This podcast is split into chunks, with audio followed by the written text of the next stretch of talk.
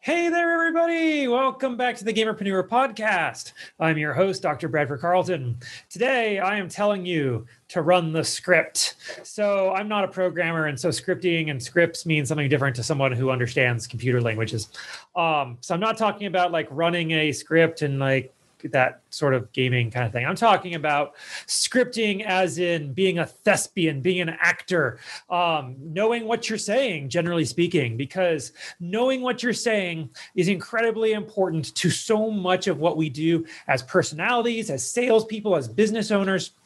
And so that's what I want to talk about today.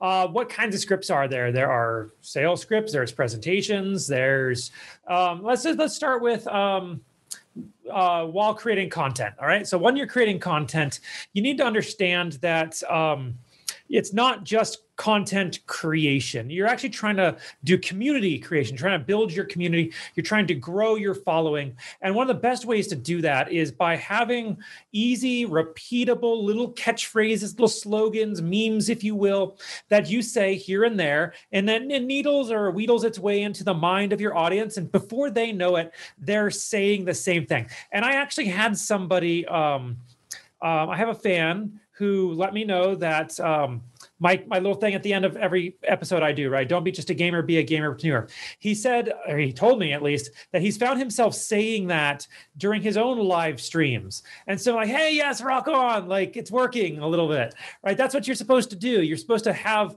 little catchphrases, little slogans, little, you know, things that you say here and there. And part of this is psychological. You want people to feel like they're part of your community and any community whether it's big or small real life or virtual or you know a large corporation or small business needs to understand that no matter the type of community or tribe that you're building there has to be an in group and there has to be an out group. There has to be a group that's not part of your collective. And that allows your in group to have kind of uh, little things that make them know each other, right? They're little signs that they, they can tell, oh, you're one of us. Okay. So um, if you look at like American politics on the Republican side, you got MAGA, right? Make America Great Again. But there's there's other things that they say like uh, deep state and um, fake news and uh, what's the the one um, something about the election being stolen, right?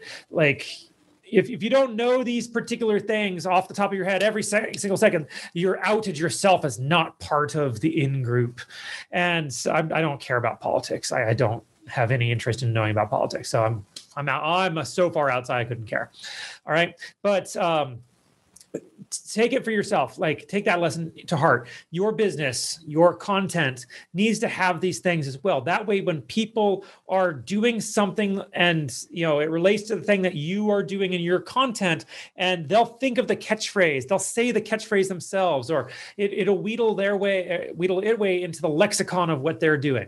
All right so you need to make sure you have scripted out in advance things that you're saying. Now another type of script that you can do is a sales script. So if you're trying to make or earn money in some way, you know, the only people who make money are mints. So it's we earn money, everybody else. Um, if you're trying to earn money, you generally have to sell somebody something, whether that's you or some product, a service, something, right? You have to sell them.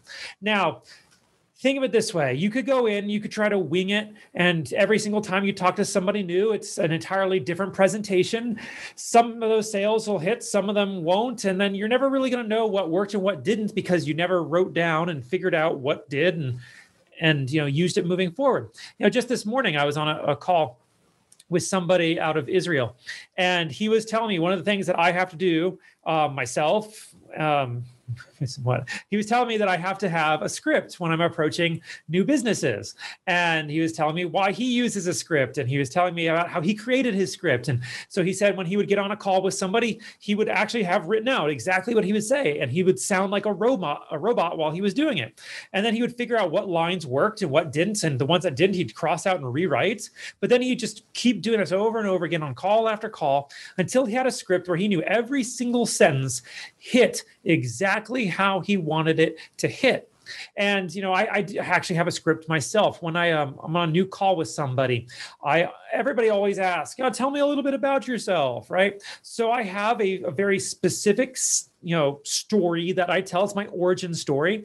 And you know, if I've been in, um, if I'm on a podcast or if I'm on a phone call, or I'm out in public, and somebody says, "Oh, tell me a little bit about yourself," I, I go through the script the same way pretty much every single time. Sometimes I have to like shorten it because you know no one wants to sit there for half an hour listening to you. Sometimes you've got the floor, you got plenty of time. You you just go for the half hour, right? But it's the same story told pretty much exactly the same way with the same jokes along the way.